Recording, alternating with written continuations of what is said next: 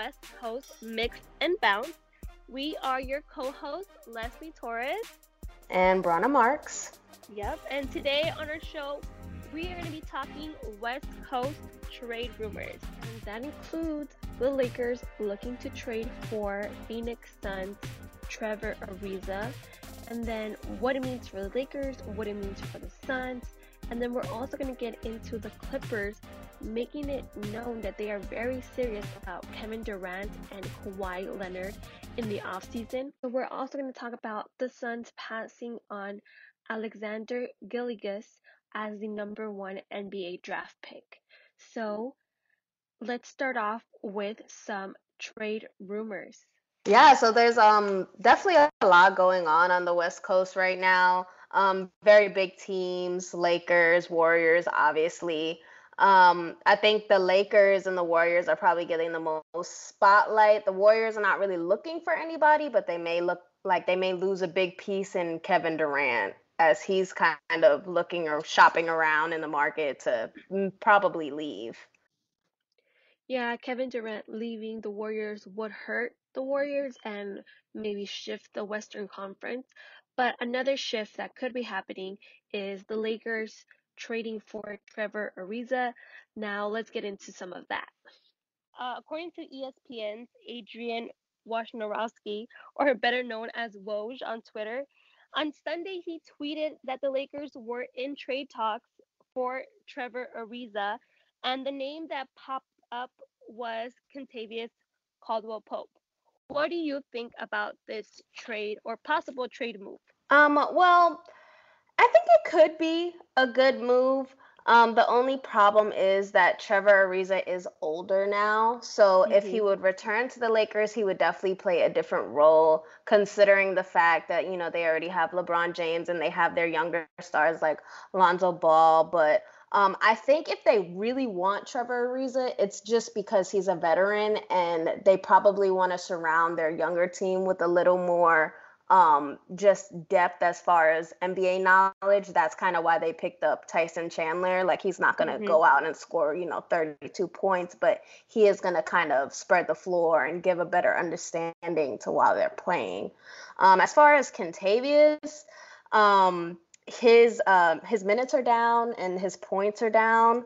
Um, but I think it's just because he's um, he needs to really find a team that's going to allow him to work his skills. So even though he says, you know, he doesn't want to leave, it may be better for him to go. Yeah, yeah. KCP has struggled the beginning of the season.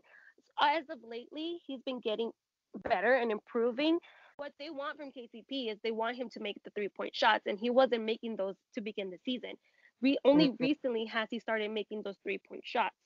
And I feel like you, if they do end up trading, it's because they want someone with a veteran sense of power on the floor for the rest of the young guys. Trevor Ariza had a better record or had a better was playing better with the Rockets that they feel that maybe if they take him away from that Suns team that isn't doing much, they can use him better for his potential. And as you said about KCP, he's not going to go anywhere he doesn't want to go when he signed his contract in the summer with the Lakers, they put in a veto. So he has the right to veto any trade that happens. So he's not going to go to a team he doesn't want to go to. Exactly. That's true. Mm-hmm. And and besides the Suns, you know, the 76ers are also in that that rumor of maybe a, a three-part trade with um Markelle Fultz, who's he's hurt, but um if the Suns want to pick somebody up that can bring something a little bit better than what they have right now and maybe open up De- um, Devin Booker, then mm-hmm. maybe they can, you know, use somebody like Fultz. But uh, um, it's not like a big concern right now for the 76ers. I think the Lakers and the Suns are still kind of shopping around. Yeah, yeah. The 76ers will be the better team for KCP to go to and the better team to do the trade with. Same. I've also heard that yeah, the Rockets are also trying to get into the mix there, but I honestly don't know what they can offer for the Suns to want to do this trade. Yeah. And obviously, you know, the Rockets have their own issues with Carmelo Anthony. So I feel like um, them being in a three part trade, it would be more complicated for them um, than any other team right now. Mm-hmm. Somebody like the 76ers, who um, their front office have, has been really good with switching switching things up and keeping them consistent and as a growing um, franchise. Let's assume that KCP keeps playing really well and keeps doing good, do you think the Lakers still go for the Trevor Ariza trade? No. Um, now that they're actually talking about maybe going for a person on the Heat, um, mm. And now those rumors are starting to pop up yeah. that they're looking at somebody with a stronger three. So the Heat guard Wayne Ellington, who's a three point specialist, um, and mm-hmm. obviously they're looking for that extra those extra points because their defense is not all that good. So now they really need to up their offense. Um, and they're also targeting Magic forward Terrence Ross, who oh, yeah. um, is a he's a little older, um, but he is averaging 14 points, um, which is his career best. The 56% shooting percentage right now. Wow. So yeah. Um, that could be those two spots can also be good if they decide, you know, they don't want to go with something that they basically already had and already experienced. Mm-hmm. Um, but I think they definitely have some good options right now.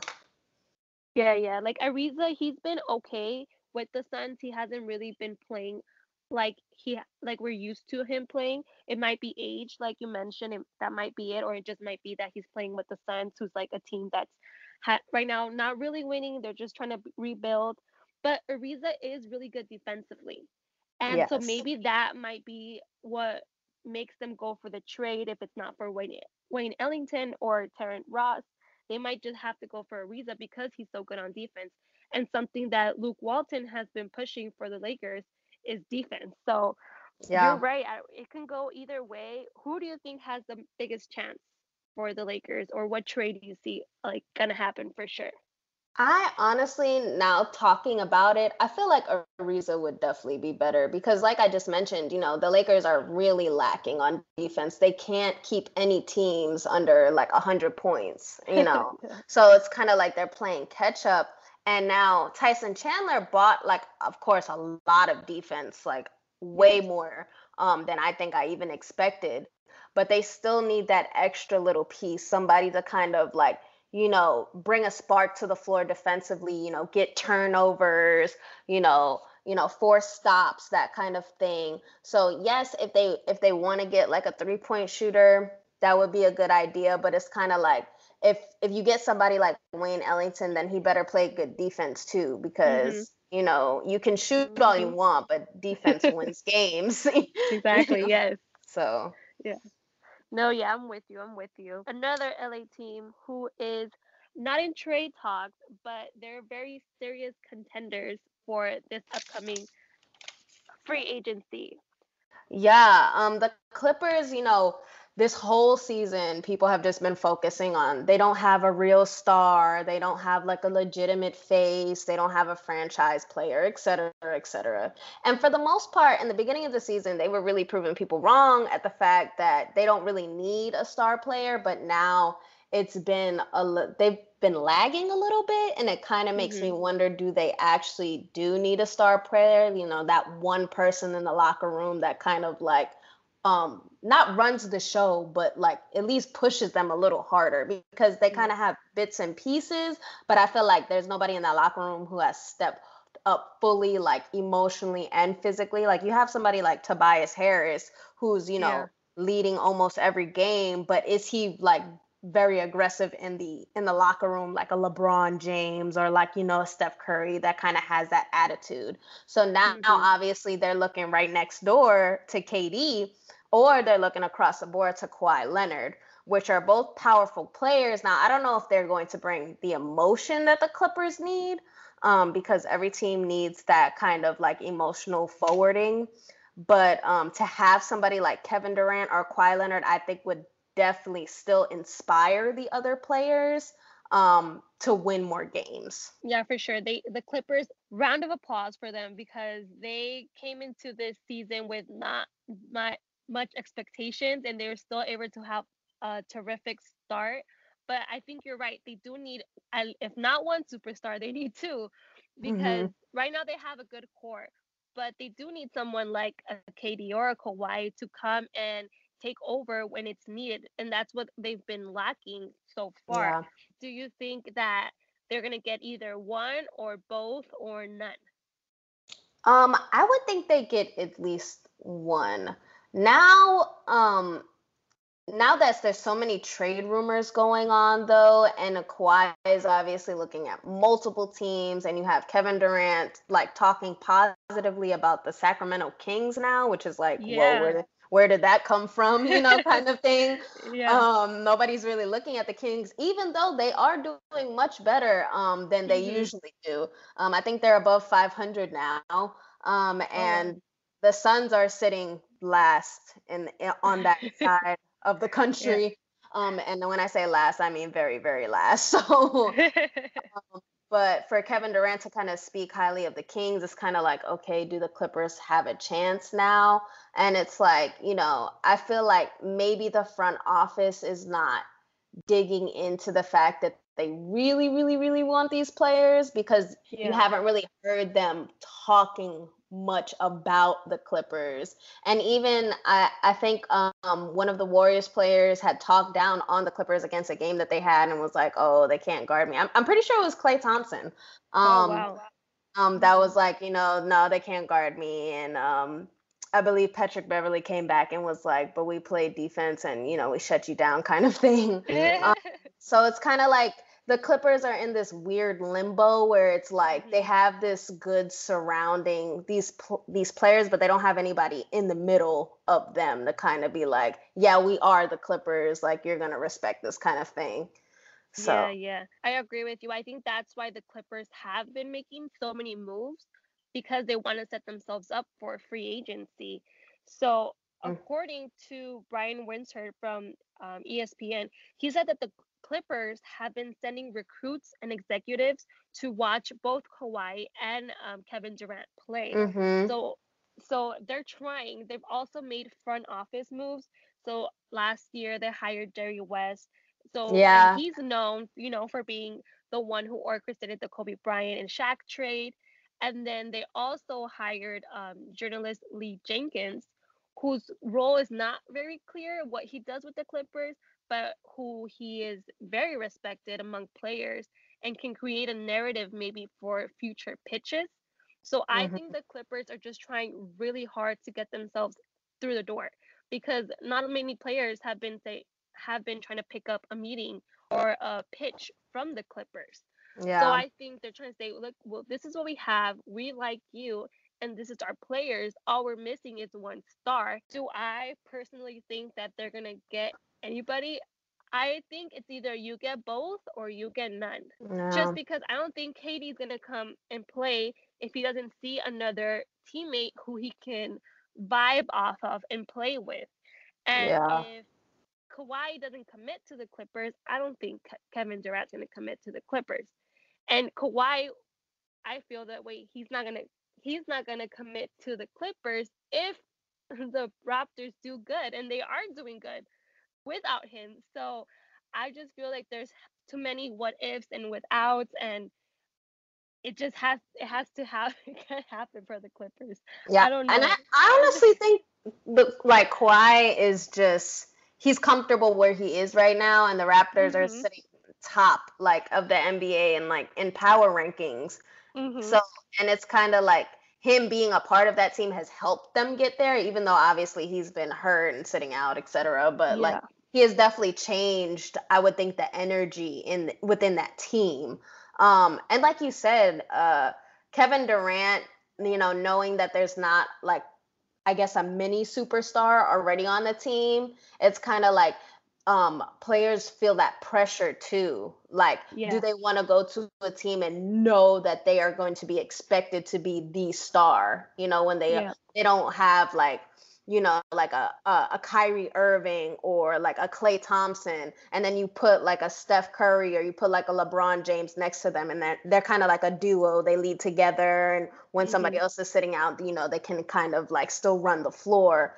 Um, now, obviously, you still have players like Tobias Harris, and you have Patrick Beverley, and you have Lou Williams, who's out, but it's kind of like they've other players in the league haven't seen how they play next to superstars for long mm-hmm. periods of time because obviously the Clippers were always Blake Griffin and um, Chris Paul all the time. Yeah. And then when they left, it was kind of like they picked up these these other players that were kind of nobodies, but they mm-hmm. like made it work.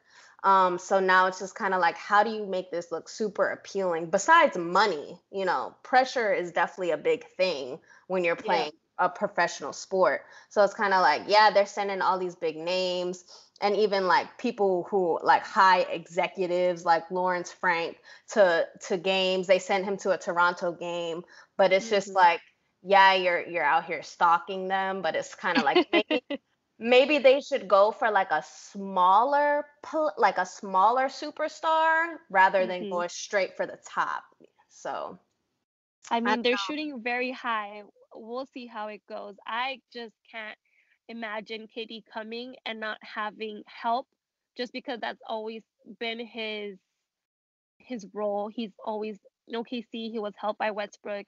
Now in the Warriors, he was helped by, you know, Curry, Thompson, Iguodala. So um, I can't imagine coming here to the Clippers and wanting to win with that team that is already set without Kawhi. It's gonna be a hard pill to swallow. And I even mm-hmm. I feel like I want to give the Clippers props because they are trying really hard, but I just do not see it happening for them right now. I yeah, don't.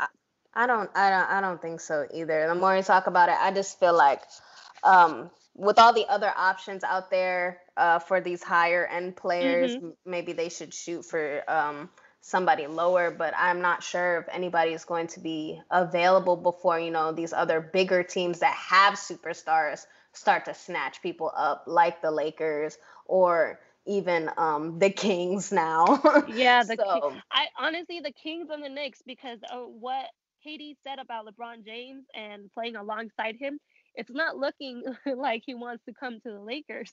Yeah, no, that's definitely not yeah. the thing. I think a lot yeah. of people are definitely intimidated um, uh, uh, about LeBron James and you know the pressure he brings. You know, KD's not the only person that feels that way, and I oh, feel yeah. like um, LeBron right now he definitely has like he has good pieces, but maybe the Clippers should kind of look at what the Lakers are doing, like picking up like younger players or random like older vets, you know, mm-hmm. and then kind of like bringing other bigger names to the team. But um, I think the Lakers are almost comfortable. Um, I, everybody knew this was going to be a building year for them, so it's like mm-hmm. they're you know there's going to be a lot of change before they become what they need to become to win like multiple championships. So i guess the suns are the only ones not really getting um, a harsh look at to the um, the trade world because they are i believe 5 and 24 right now. Mm-hmm. Um, so it's kind of like who really wants to go there. but um, yes. and now they're having this whole drama with trying to move, you know, um, their their arena and their owner is like getting chewed out by old ladies and city council wow. and you know so but the the one person that they were looking at was uh Shai Gilgeous Alexander um mm-hmm. maybe snatching him up from the Clippers, but because of the negative like aura around the Suns now, that's probably not going to happen. I don't think the Suns are really going to be able to grasp anybody of relevance with the turmoil that they literally put themselves in days before trade deadlines or trade mm-hmm. beginnings.